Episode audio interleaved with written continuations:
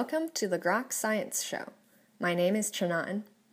Have you ever wondered what happens to a whale when it dies? Who are the vultures of the ocean that shows up when a whale carcass drops to the bottom of the ocean? It turns out there's a whole cleanup crew involved. Now think of the weirdest creature you could possibly imagine. How about a cigar shaped creature with five eyes and stubby stalks, a thin segmented trunk protruding from the head that can reach back into the mouth like an elephant? The animal I'm describing is the Opabinia, a bizarre creature that lived during the Cambrian period at the muddy bottoms of the ocean. Why is it so odd looking compared to the animals we know of today? These are just some of the questions Dr. Stephen Palumbi discusses in his book, which just came out in February, called The Extreme Life of the Sea. Dr. Palumbi is a professor of biology at Stanford University and the director of Stanford's Marine Laboratory at Monterey. He partnered up with Anthony Palumbi, a science writer and novelist who also happens to be his son, to write this book. Each section reads like a vignette, with evocative accounts of the strange and diverse creatures of yesterday and today that populate the oceans. I got to talk with Steve about the book, as well as what it's like being a marine scientist and being involved with film projects, TV shows, and book writing.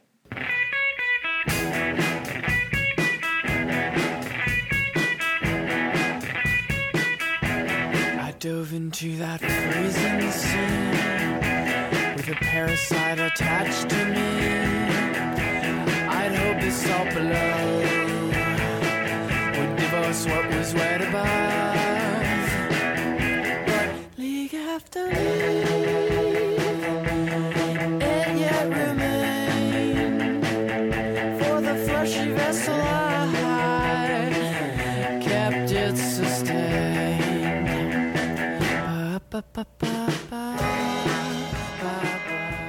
always been interested in, in the ocean and, and the life in the ocean. I think since, since I was about eight or so, and got my first aquarium.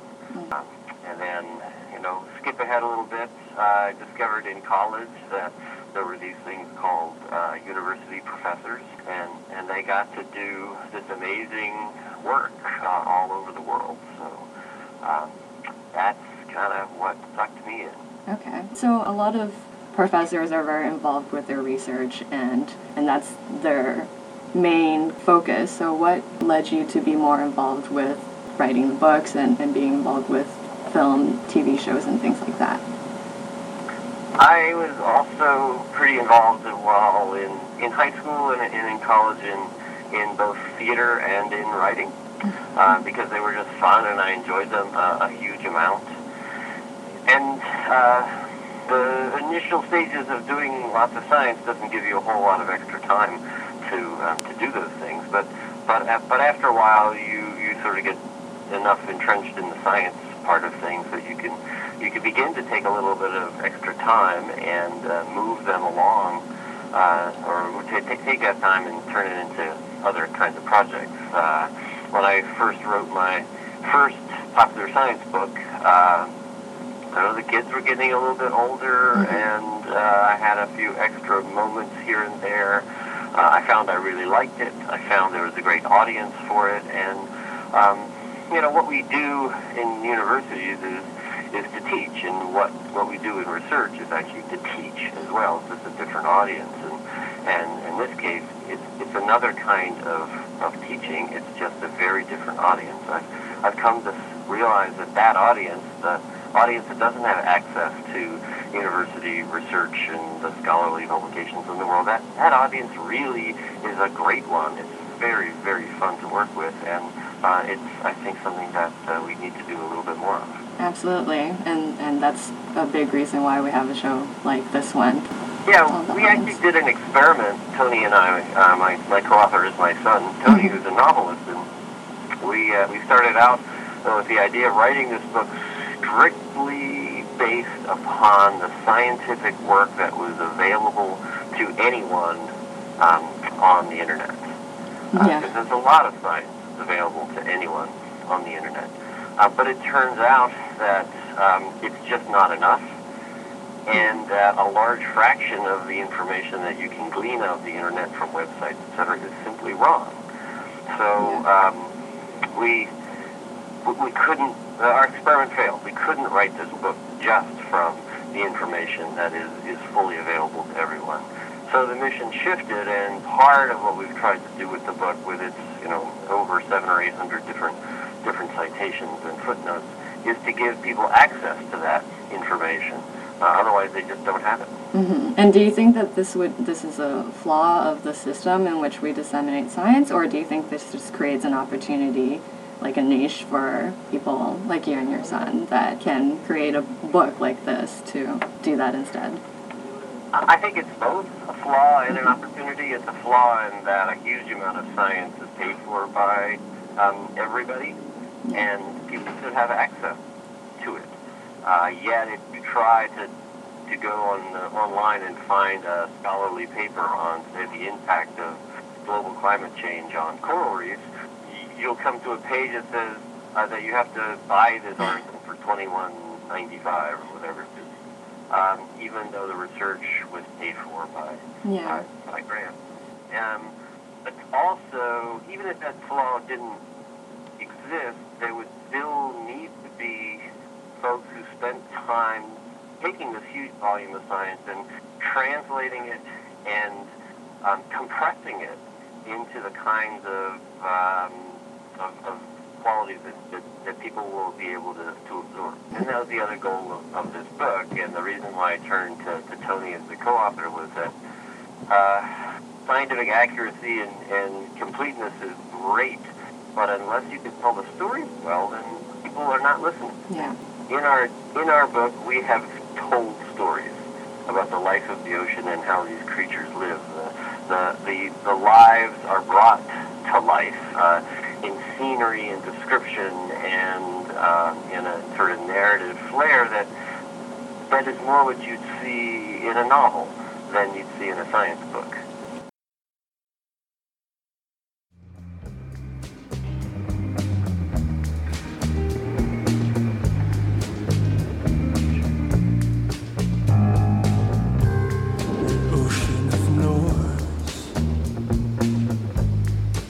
First heard your voice, ringing like a bell, as if I had a choice. Oh well.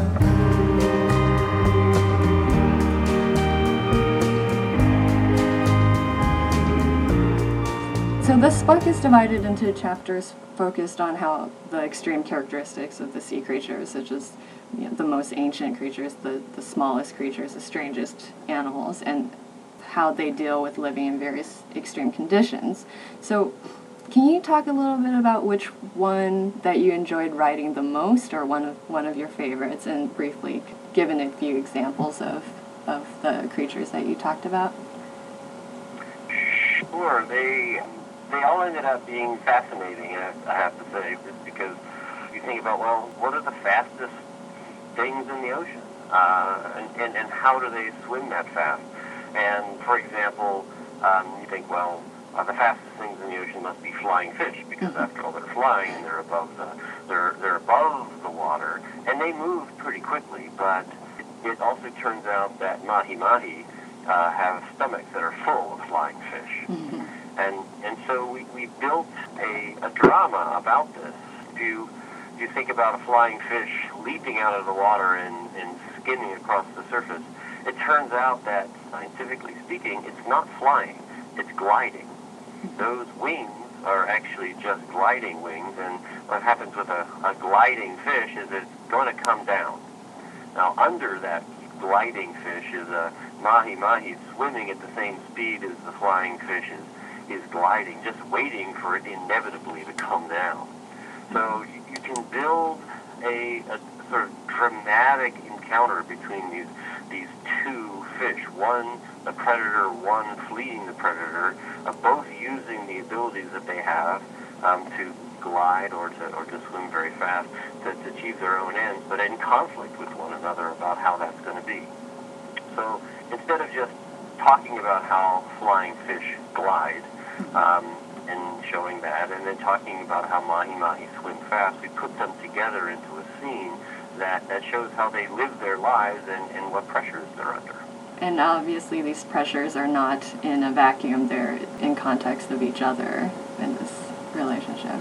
Right, and, and we, we spent a great deal of time just trying to set that scene like like a novelist would, and, and just let it play out, build it around what we know about uh, the physics of flying fish and, uh, and the swimming speed of mahi, um, but then let the drama play out. Yeah. Actually, so speaking of kind of that interaction between the different species, so one of my favorite bits in the book was about the whale falls. I was wondering if you can describe a little bit about what whale falls are for our, our listeners. I, I refer to it as the three course meal, but maybe you can elaborate a little bit on that. Well, I'm not sure I'd use that sort of analogy, but um, it certainly is a three-course meal for, uh, for for other critters. So whales are one of the biggest chunks of food that the deep sea ever really sees. Most of the deep sea is dark and cold, and there's not much food in it. But every once in a while, a whale will die, and a whale dying usually is in the middle of the ocean, and it'll it will fall very quickly to the bottom. And so, if imagine you're some food-starved bottom sea creature, all of a sudden this enormous chunk, tens of tons of blubber and meat and bones comes flopping down right next to you. Mm. An incredible source of food. Well, there's a lot of creatures out there that are skimming around the bottom of the deep sea waiting for these. They have the ability to find whale falls from far away, and within within days, uh, these mobile scavengers are around the whale carcass, um, chewing it up, basically um, pecking away at it like uh, ocean vultures and reducing it from um, its fleshy bulk to, to just bone. Well, there's other critters that come along and start eating eating that part. There's other critters that come along and are predators, the organisms that are there as the scavengers, so an enormous little ecosystem builds up in just uh, a few days or a few weeks. What's left of the bones, but they are pretty valuable as well as food. And there's a whole set of other organisms that have adapted to land on those bones and burrow into them and feed off the oil-rich um, parts inside. And so we spent some time talking about some of those organisms, like uh, one called Osedax, which is has a lovely Latin name of, of uh, snot flower, uh, because it, it burrows down into these bones and then it sends up a little tendril outside them. Um, and uh, people have been become fascinated with how these critters can not only find these whale falls, but also use them so completely. At the end, uh, this big, huge whale gets stripped of its flesh. It's sitting there as a dismembered skeleton, and then even the bones melt into the bottom as they're consumed by these other creatures. So this is this is very interesting because you talked a little bit about how with the human activities like whaling could affect how these types of processes shape the underwater scenery. Can you talk a little bit about that as well? Yeah, that was a paper that I did with um, a friend named Ann Butman some years ago, and the idea was that uh, back before whaling started, when there were millions of whales cruising the ocean, they were falling at a certain rate, and, and these deep sea critters had adapted to this steady supply of whales falling out of what to them is the sky. And that's probably been going on for the last 25 or 30 million years. With whaling and the reduction of whale population to say 5 or 10 percent of what they used to be, that food supply will have dropped off. And because it's such a very different kind of food, it's hard to replace it any other way. In fact, my- one of the most favorite scientific uh, paper titles that, that I've, I've ever done, one of my favorite titles of my own papers among, I don't know, 200 or so, is a paper we wrote called uh, Whales Don't Fall Like Snow. And that's because most of the food in the deep sea comes from something called marine snow. It falls very lightly and evenly across the bottom, but whales fall as a lump. Whaling would have changed that enormously. And um, it's just an interesting way of thinking about the impact of people on the on the deep sea that we wouldn't have thought about otherwise. Right, and that is actually one of the focus of one of the later chapters in your book, where you discuss the potential changes that the ocean is experiencing that could lead to new extremes. So, what message would you have for the readers and for our listeners about the future of the ocean and what we can do? Well, first, I'd say we tried in the other chapters to to not follow a very typical environmental science trajectory, which is, is usually um, you say, here's a wonderful part of our natural world. This is the way these organisms work. They're they're fascinating and great, and they're in trouble because we're changing their planet, and and they're about to die, and things are going extinct, and it's all your fault. That's the typical story arc.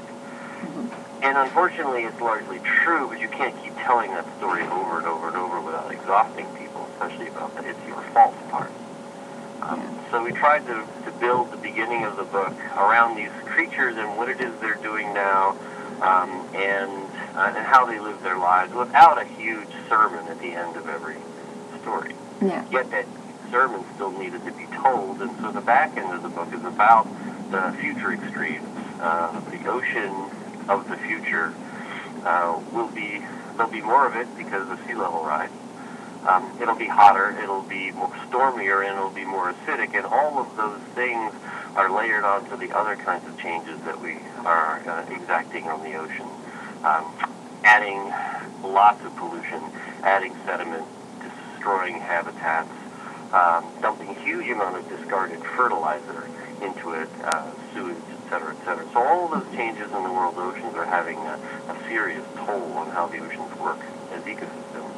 And the last two chapters sort of try to lay that out as, as a serious problem in the ocean, um, but also lay out that the, the ocean basically is fighting back. Uh, it's a hugely productive place. It's got creatures that have survived for a very, very, very long time as the, the planet has changed. Uh, and, and the basic point is um, the ocean's fighting back. If we give it a chance, it can still thrive, and we're still in a position of choosing to have the ocean be able to thrive uh, in, in the next century. Or we're in the position of choosing that it won't. And, and we're at a pivotal point right now that, um, that, that we have to at least be aware of. Yes, absolutely.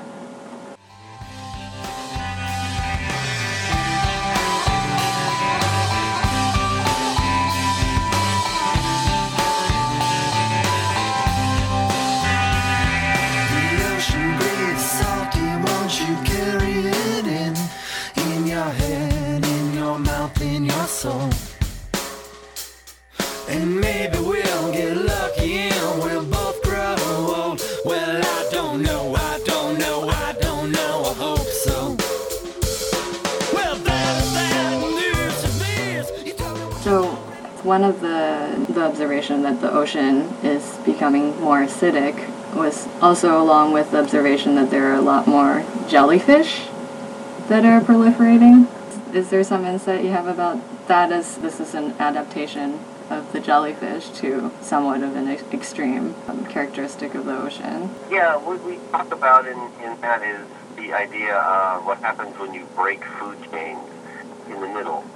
Um, so in any ecosystem, like the ocean, it's got small critters, bacteria, and microbes, and they, they create food for things that are a little bigger than them. And so that, that food energy um, moves from the smallest critters in the ocean all the way up into the bigger and bigger ones. And we get we get tuna and billfish and whales and sharks and all that.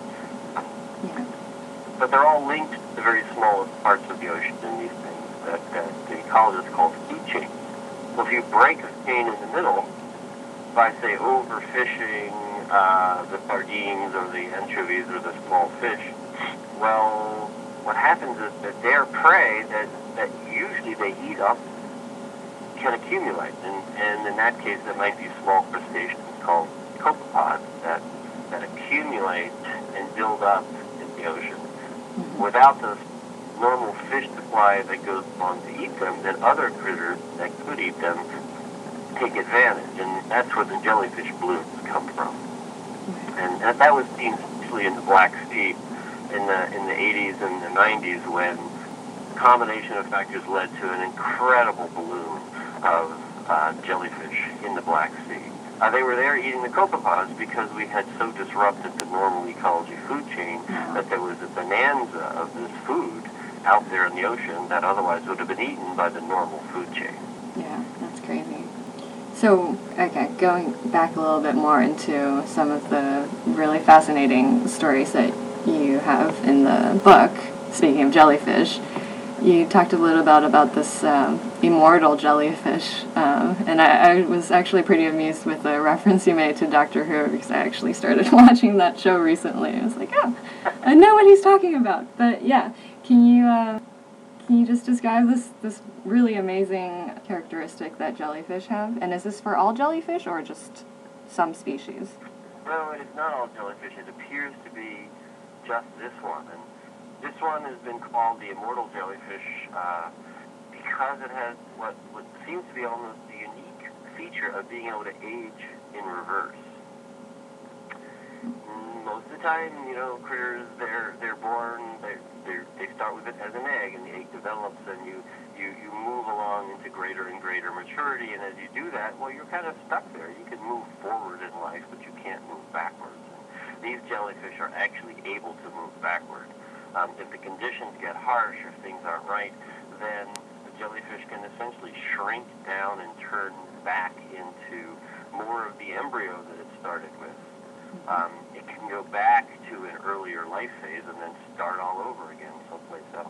That that does not sound rare. possible. Well, band differentiation uh, is really just applies to that one jellyfish, and, and as far as I know, nothing else. I see. Yeah, it's interesting because I was when I saw your book, I was I was like, he totally stole my idea for a book that I was thinking about. and actually, I was thinking about a children's illustrated book on impossible things that are possible. so a lot of the things you describe are, are just exactly just they seem impossible, but yet you know this is our world. So I think that's wonderful. Maybe I'll let you be a collaborator I, on my book. I would encourage you to go ahead with that book because it's uh, it is those kinds of things that really excite imaginations and getting those kinds of things in in kids' heads so they know what's possible is really is really good. Yeah. So okay, I, I guess I one last question for you. So I'm interested in research and doing science, and, and but I also really love doing this show and just talking about science and how wonderful it is. So how how do you balance all of these different roles or these different hats that you have for you know being a researcher, a professor, and also having a, a hand in all these other projects? Uh, you know, I guess it really boils down to, for, me, I, I like I like to find out things, um, and and sometimes you find them out by doing the research online or or or uh, in, in of this sort of book, you know, we had to we had to find out what animal is the hottest water in the planet and how did they do that. So that was that was really interesting to just go and dig through all that stuff to find that out. Yeah. Um, there's some questions that I, I want to find out that nobody knows the answer to. Like, where are the world's strongest, most resistant corals? And how do they do that? Yeah. So, over the last 20 or 30 years, I've developed the, uh, the ability to use genetics and DNA to answer questions like that. And, and, and, and to me, it's a continuum. Uh, I, there's questions I want to know the answer to. Sometimes I have to go do the work myself sometimes I can find out by digging through the literature and finding out that way. Yeah. Um, when I when I think about science and I think about what it what it takes, what it really takes is this this desperate internal burning need to know things.